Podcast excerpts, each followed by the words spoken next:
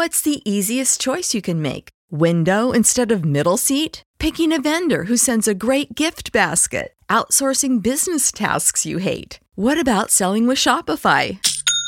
Whether you're selling a little or a lot, Shopify helps you do your thing, however you cha-ching. Shopify is the global commerce platform that helps you sell at every stage of your business. From the launch your online shop stage to the first real-life store stage, all the way to the did we just hit a million orders stage? Shopify's there to help you grow. Whether you're selling scented soap or offering outdoor outfits, Shopify helps you sell. Wherever and whatever you're selling, Shopify's got you covered. Sign up for a one dollar per month trial period at shopify.com slash try. Go to shopify.com slash try now to grow your business, no matter what stage you're in. Shopify.com slash try. Welcome back, Crimeaholics. It's your host, Holly.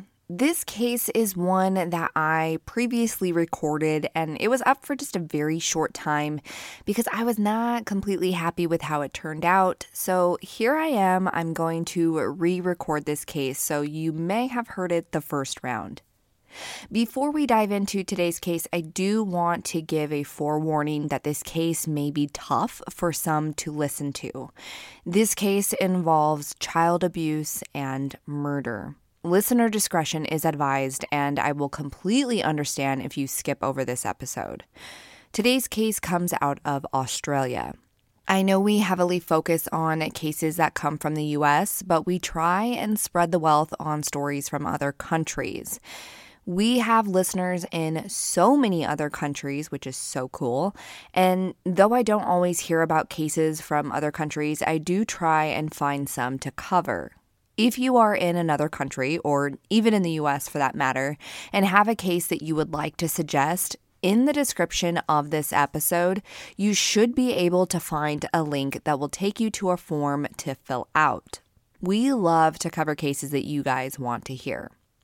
I also want to say that I try my hardest to make sure I pronounce the names and places correctly on the cases that I cover, but I am human and sometimes make mistakes, or sometimes my accent and or the way I was raised has me saying things differently from some other people.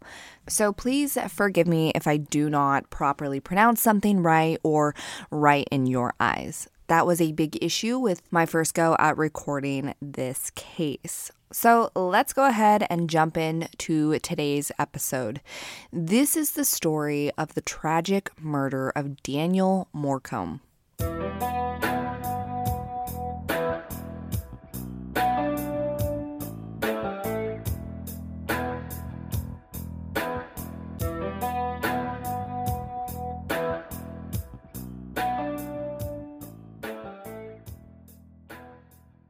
On December nineteenth, nineteen eighty-nine, Denise and Bruce Morcombe welcomed two new little bundles of joy to their family. They introduced their eldest son, Dean, to his baby brothers, Bradley and Daniel. The family was officially complete, and the three boys grew up having an incredible life. In a sixty minutes Australia documentary on Daniel, they played clips from his childhood. He and his brothers could be seen playing outside, swimming in a pool, laughing, and smiling. In one brief clip, you can see Daniel with a face covered in what appears to be melted chocolate ice cream. And I cannot help but think about my own children and the memories that we are making as a family. The Morcombe family very much mirrors my own, which makes this case even harder for me to handle. They lived in a place called Palmwoods, which is on the Sunshine Coast of Queensland, Australia. Growing up, Daniel loved animals, and in many of the pictures that I saw of him, you could see him with different animals, and he had dreamed of becoming a veterinarian. On December seventh, two thousand three, Daniel was thirteen years old, and he was home with his older brother Dean and his twin brother Bradley. Their parents were out and about, and Daniel had wanted to go to a nearby shopping mall called Sunshine Plaza. Daniel had wanted to get a haircut, and he also wanted to do some Christmas shopping for his family. Now, going to the Sunshine Plaza alone wasn't out of the ordinary for Daniel and Bradley. According to a court document, this was something that Daniel and his twin brother would do every four to five weeks. The boys would walk down to the Kiel Mountain Road underpass, which was an unofficial bus stop, and catch a ride to the plaza. They would be there for a few hours and then come home. However, on December seventh, Bradley didn't want to go with Daniel, so Daniel went alone. He walked down to the Kiel Mountain Road underpass and began waiting for the bus to come along. The bus was scheduled to come around one thirty p.m., and the drive to the plaza was about fifteen to twenty minutes. But by one thirty-five p.m., the bus still hadn't come. Apparently not far up the road, the bus had some mechanical issues and was broken down on the side of the road. There was a replacement bus that was sent out, but this bus was instructed to only pick up those who were on the broken down bus and then to take them to the plaza without stopping for any other passengers. But there was a second shuttle bus that was coming just three minutes behind the replacement bus to pick up those passengers that were waiting at stops. So Daniel is waiting at the stop when the replacement bus goes by at two fifteen p.m. He tries to wave the driver down, and the driver does in fact see him, and he kind of does this motion behind him, trying to tell Daniel that another bus was coming. The driver actually radios back to the shuttle bus to let them know that there is a kid waiting for the bus at the Kiel Mountain Road underpass. Those three minutes go by, and when the shuttle bus arrives at the underpass, Daniel was no longer there. Around four thirty p.m., Bruce and Denise arrived back home to find that only Bradley was there. They asked where his brothers were, and he replied that Dean had gone to a friend's house and that Daniel had left for the Sunshine Plaza about three and a half hours before, and he still hadn't returned home. Instantly, Denise and Bruce felt uneasy about the fact that he wasn't back yet. This wasn't the typical routine that would happen when Daniel would go to Sunshine Plaza. So they decided to immediately call the bus station to see if they could get some sort of information. They were told about the whole bus fiasco with the broken down bus and how an additional bus was sent out.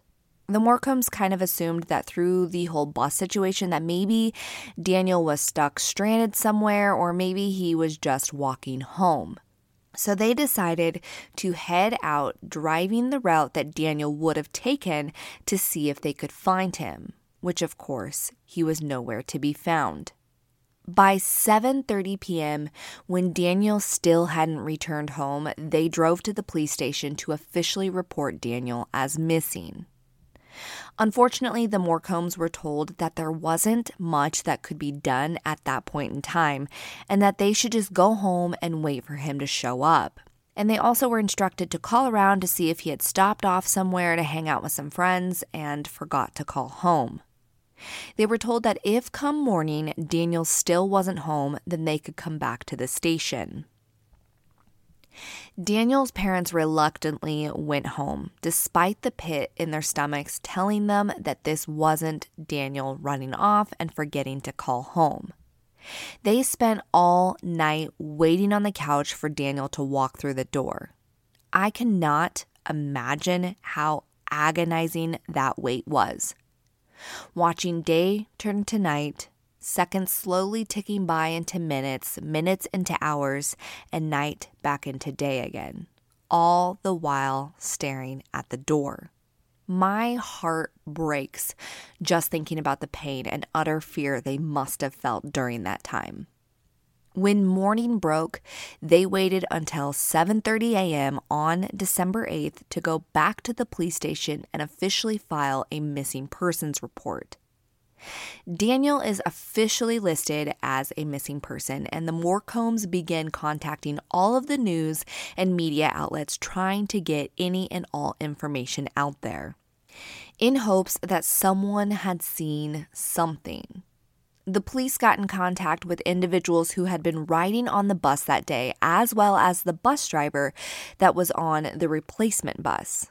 All of the individuals do recall seeing Daniel waiting at the bus stop, as well as another individual waiting as well. They described this man as someone who was unkempt, real thin-looking. He had a goatee and a tattoo on his shoulder. The police began a huge search for Daniel, bringing out helicopters to canvass the area, as well as trained dogs. They went as far as placing a mannequin at the bus stop wearing a similar outfit as Daniel was the last time he was seen. And they did this in hopes that someone would see it and then would remember something and that it would just spark a memory for them and come forward with that information. Which this is something that I personally have never seen done before, and I have to say it is quite brilliant because the police began getting flooded with tips.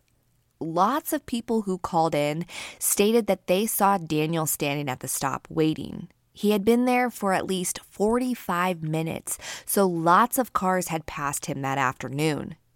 But many of the people who called in also reported the same man that the bus driver and other passengers had stated was waiting for the bus as well. Some of the individuals who called in also had reported several different cars that had been seen in the area. Some people had said there was a blue sedan that was parked near the bus stop, while others had reported that it was parked up the road a little bit. One woman even reported seeing a blue sedan speeding down the road and then it swerved around her car. She said that it had appeared that someone was in the backseat of the car fighting or punching the front seat of the car.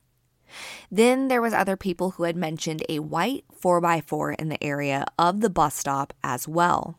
So there's lots of good potential witnesses out there, and the media was sharing all the info on the local news, which eventually generated more national attention. People were coming out of the woodwork to say that they had seen Daniel that day. However, one person never surfaced. Who was that that was waiting at the bus stop that day? And why, with all of this media attention, had he not come forward to say that he was that person? Clearly, this is a red flag, and investigators also felt that this person was someone they had to speak with. During searches for missing children, it is not uncommon for authorities to bust out all cards in their search, and that includes pulling up the local sex offender registry list.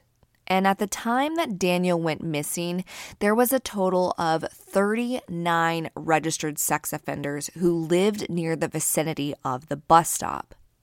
The police worked their way through the list, questioning every single one of them, all of which seemed to have some sort of alibi and weren't really suspicious to the police. The police were at a standstill with no leads leading to one person, and literally no evidence of Daniel was recovered. Despite the efforts of law enforcement, the family, and practically all of Australia, Daniel remained missing for years.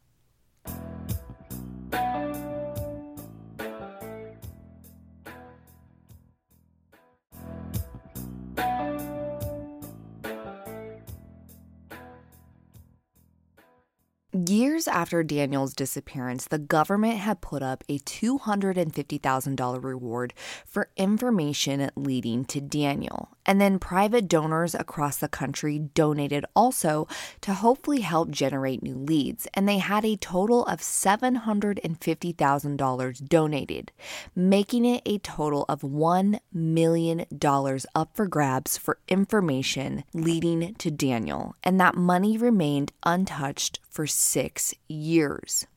On May thirty-first, two thousand nine, the seven hundred fifty thousand dollars that was raised by private donors expired, which left only the two hundred fifty thousand dollars still available. It was around this time that the news outlets began reporting of a potential suspect in the case. A man named Douglas Jackway was a known pedophile with a long history of some awful, awful things to children. He also seemed to match the description of the man that people had seen. Douglas was lean, had facial hair, and had tattoos, one specifically being on his shoulder. His first arrest was just at the age of fourteen when he had raped a nine-year-old girl. This dude's record is so long and extensive that it is clear as day that he has no business being on the outside of prison walls. According to the Courier Mail, one psychologist described him as being a diabolical psychopath.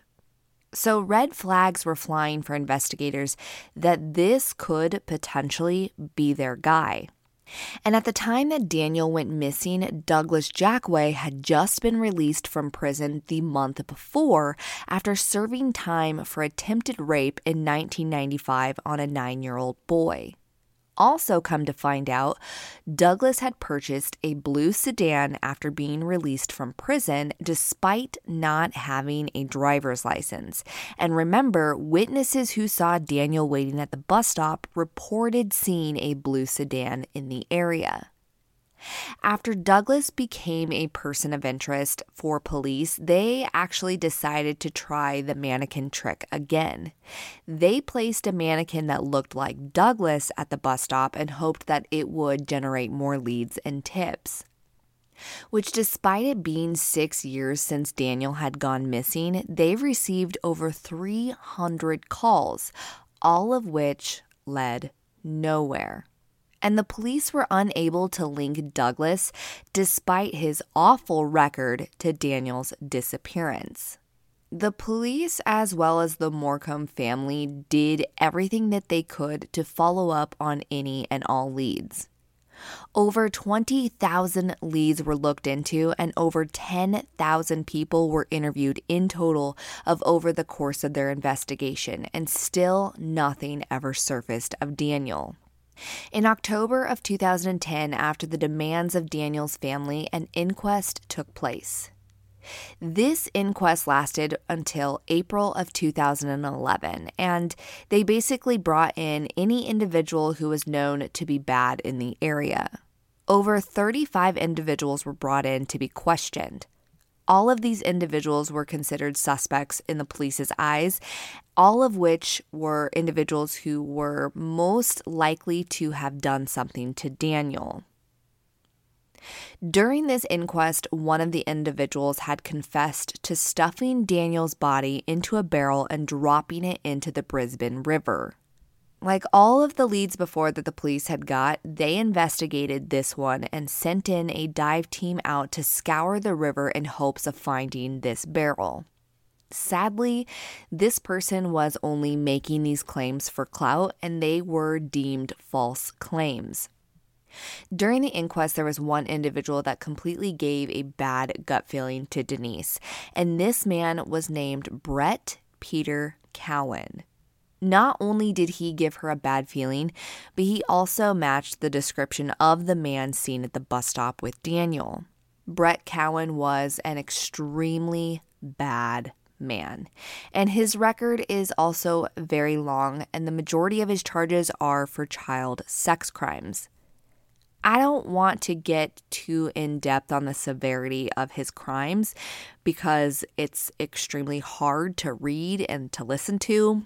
And I know most people struggle with hearing child sex crimes, which I do as well. But if you're interested in knowing just how diabolical this man is, just do a quick Google search and you will be able to read his awful, awful history. I will say, however, at the time of the inquest, he was forty-four years old, and he had admitted that by the time that he was eighteen, he had already preyed on up to thirty children. In the early nineteen nineties, Brett did in fact abduct a young boy, violently molested him, leaving him with a punctured lung and left for dead. The fact that this man was ever released from prison, the many times that he had been, blows my mind, especially after what he did to that child. According to a b c dot net dot a u, Brett Cowan had been a suspect early on in the investigation and was first interviewed two weeks after Daniel had gone missing. He actually had owned a white four by four, which, remember, was one of the cars mentioned that had been seen around the bus stop. He also matches the physical description, but he had an alibi. He claimed that on that day, he spent his morning outside working in the garden, and around one thirty p.m., he left the house to pick up some mulch, returning home by two thirty. He told police that the route he took to pick up the mulch drove past the bus stop, and he remembered seeing the broken-down bus. When he was initially interviewed, he fully cooperated with police, allowing them to take his D N A sample and to do a forensic search of his white four by four. Nothing in his vehicle was found, and police were able to talk with the person who Brett picked up mulch from. But they did, however, learn that this trip for the mulch was quick.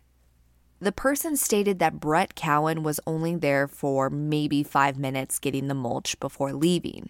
So there was a gap in time that was unaccounted for, but police couldn't actually pin anything on him.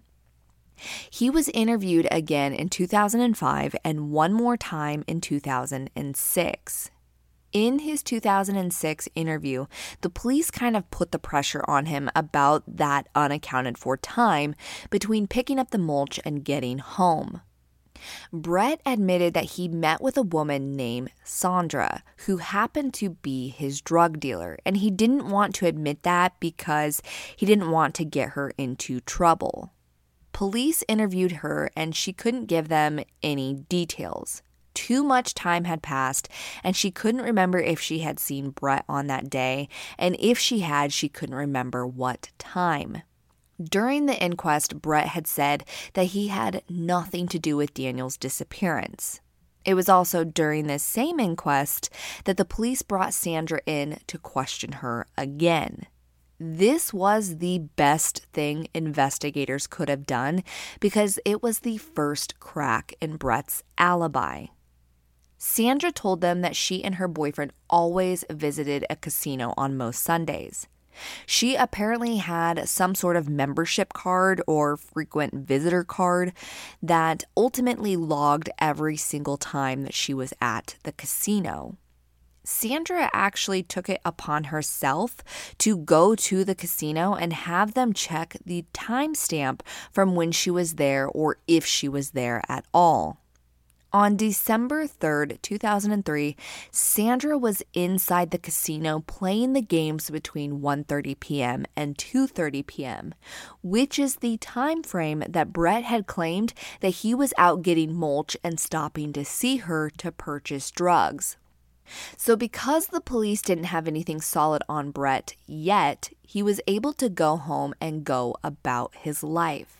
However, the police were beginning to plot a very elaborate plan to hopefully get the info they needed for an arrest. On a flight home to Perth, which is where Brett now lived and where he had moved to after Daniel had gone missing, Brett meets a man named Joe Emery, and the two begin striking up conversation and find out that they both have a lot in common. Joe Emery was also a career criminal. After getting back to Perth, Brett is completely on high alert because he learned about Sandra's casino loyalty card on the news.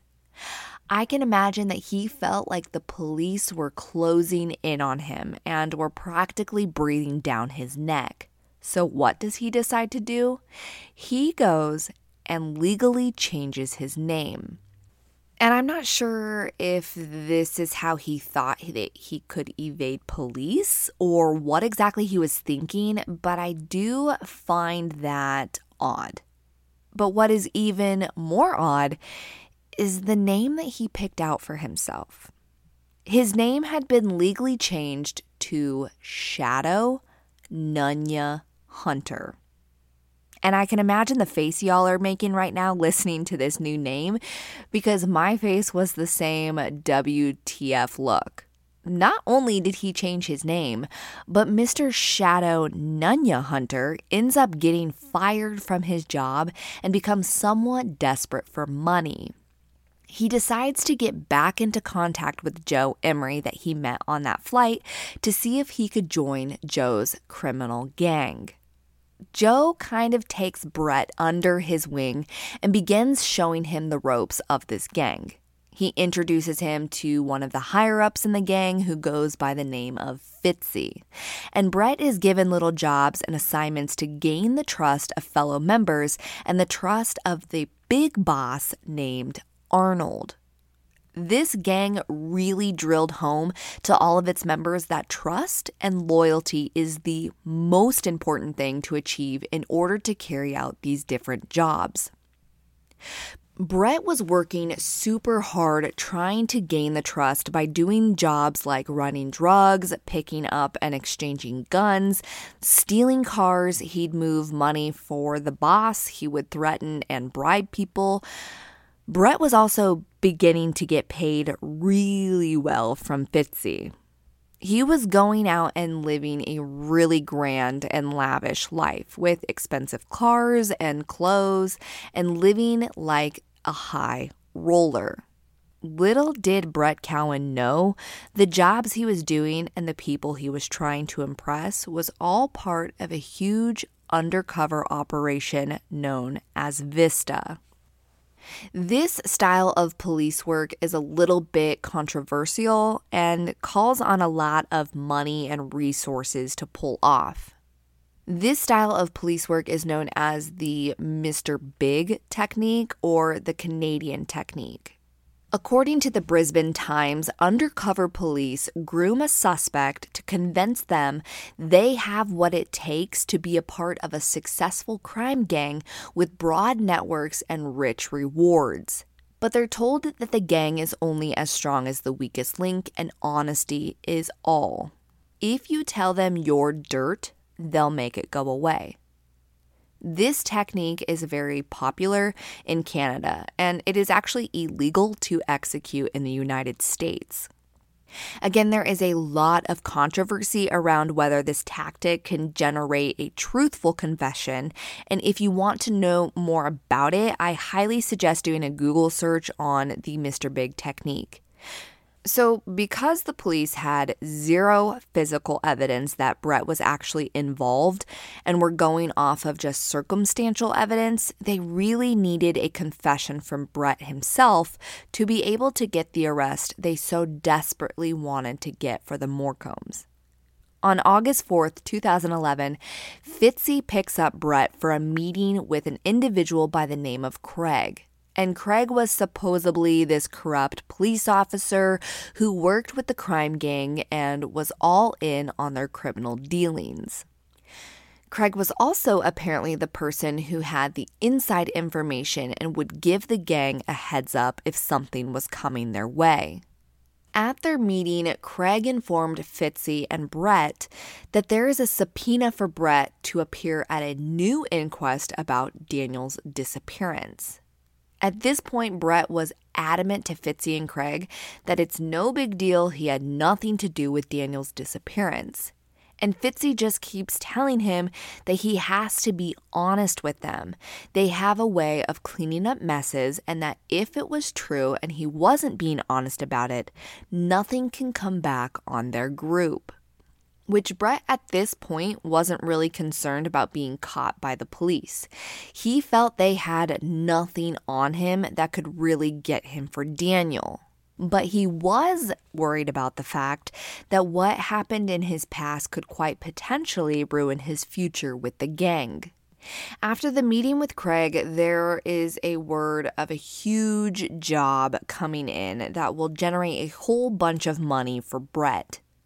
On August ninth, Fitzy picks up Brett and they're headed to go do a job when they receive a call from the big, big boss, Arnold.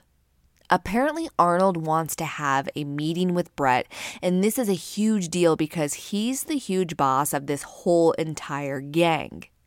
So they turn around and head to go meet Arnold. When they get there, Arnold tells him he's really impressed with all of the work he has been doing for the gang, and he wants him to carry out this big million dollar ecstasy job, which would have a super high payout for Brett.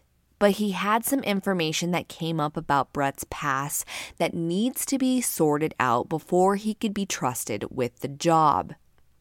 In this meeting, Arnold tells Brett he doesn't care what he has done. He's heard a lot of real bad crap, and he has dealt with it all and made it all go away for other members. But in order to make it go away for Brett, Brett needed to be honest and tell Arnold the truth.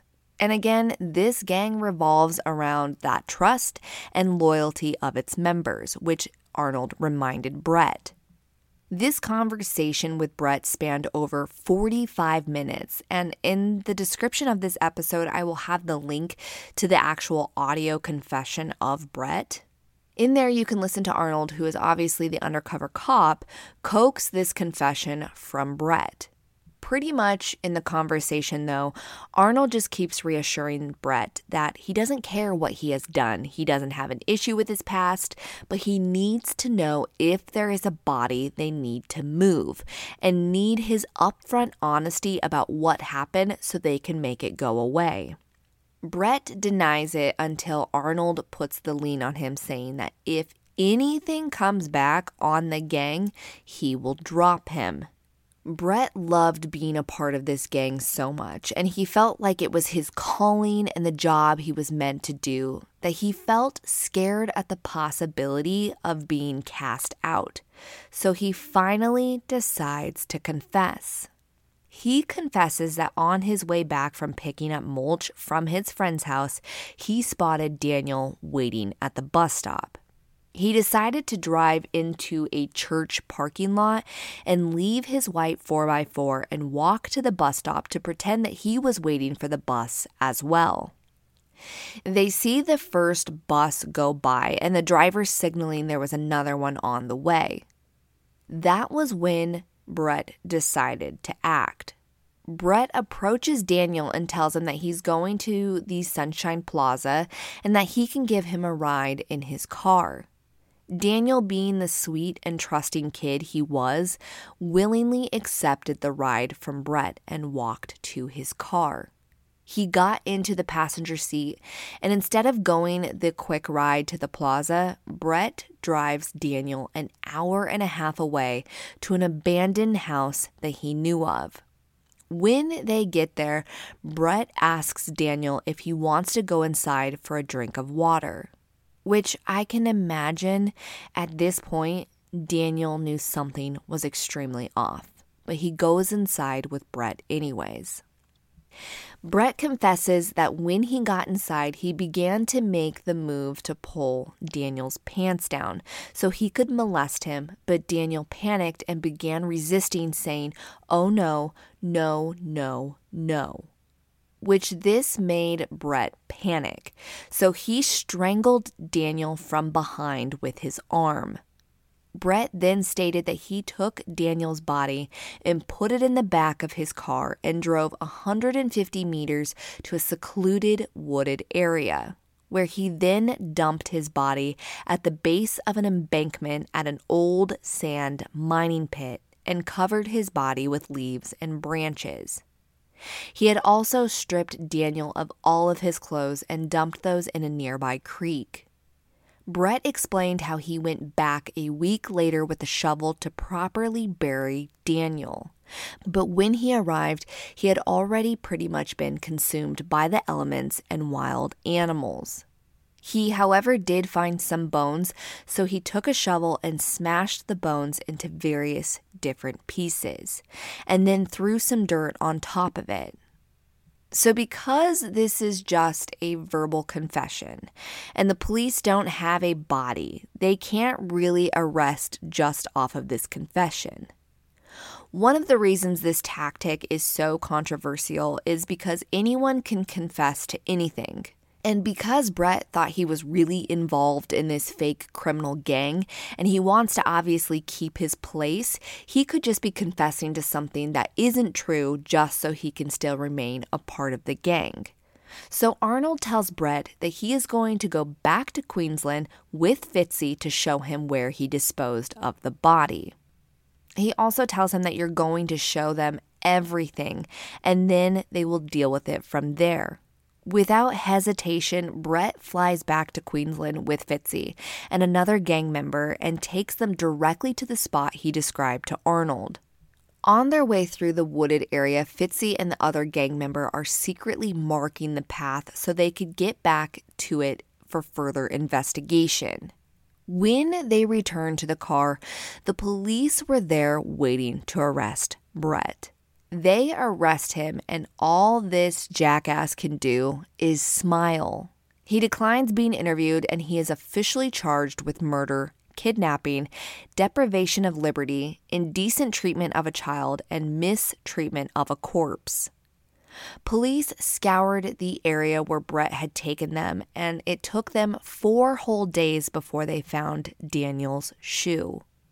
They then found bone fragments that were D N A tested and confirmed to be a one hundred percent match as belonging to Daniel Morcombe. Inside the nearby creek, they were also able to uncover a belt, underwear, and shorts that had belonged to Daniel as well. When Brett first appeared in court, he pleaded not guilty. Initially, at the beginning of the court process, they had refused the media to release the name of Brett Cowan, but the Morcombes fought back. They wanted his name and the story to be put out there in case anyone else that had been a victim of Brett Cowan could come forward. The defense for Brett claimed that it was never Brett who harmed Daniel, that it was Douglas Jackway all along who murdered this boy.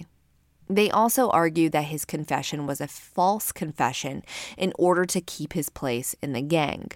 But that couldn't explain how Brett knew exactly where the body was and where the clothing of Daniel would ultimately be found. The jury was not convinced either, and on March thirteenth, two thousand fourteen, after eight hours of deliberation, they came back with a guilty verdict in the murder of Daniel Morcombe. This justice was served eleven years after Daniel had first initially went missing. They sentenced Brett Peter Cowan to life in prison with the possibility of parole in twenty years, which I am going to say what I know all of you are thinking, and that is that this P O S does not deserve to ever step foot outside of prison ever again.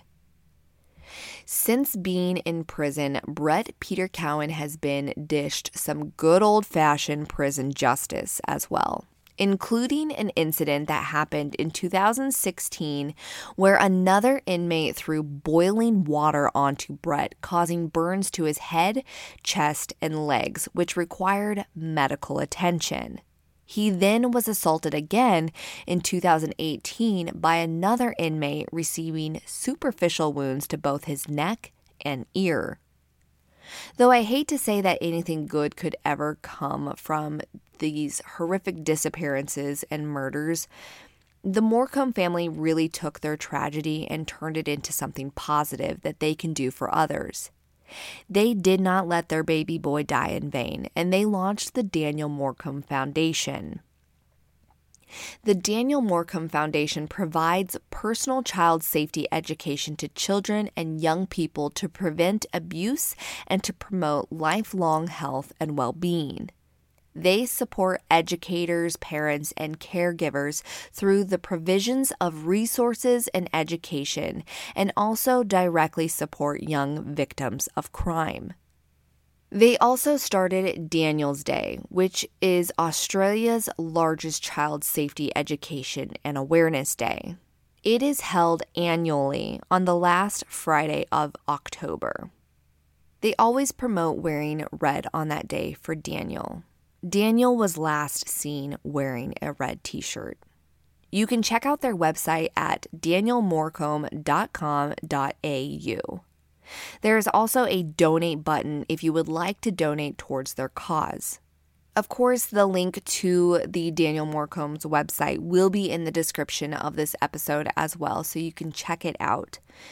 My heart goes out to the entire Morcombe family and all of Australia, honestly. This case was super hard for them to handle, and I am so glad that despite it taking so long, justice was finally received and Daniel could properly be laid to rest. Crimeaholics, if you're not already a part of our private Facebook group, make sure you find us by searching Crimeaholics Podcast Discussion Group. In there, we share all pictures and information pertaining to the cases that we cover, and we also encourage all of our members to share all things true crime. Be sure to also follow us on Instagram at crimeaholics dot podcast, and if you would like more true crime content, you can follow me on TikTok at the same username of crimeaholics dot podcast. Lastly, if you wish to follow myself personally on Instagram, you can find me by searching Crimeaholic. Crimeaholics, that is all for this week's case. Kinsey will be back on Monday for another Missing Monday. But until then, have a safe weekend and always remember to be aware and take care.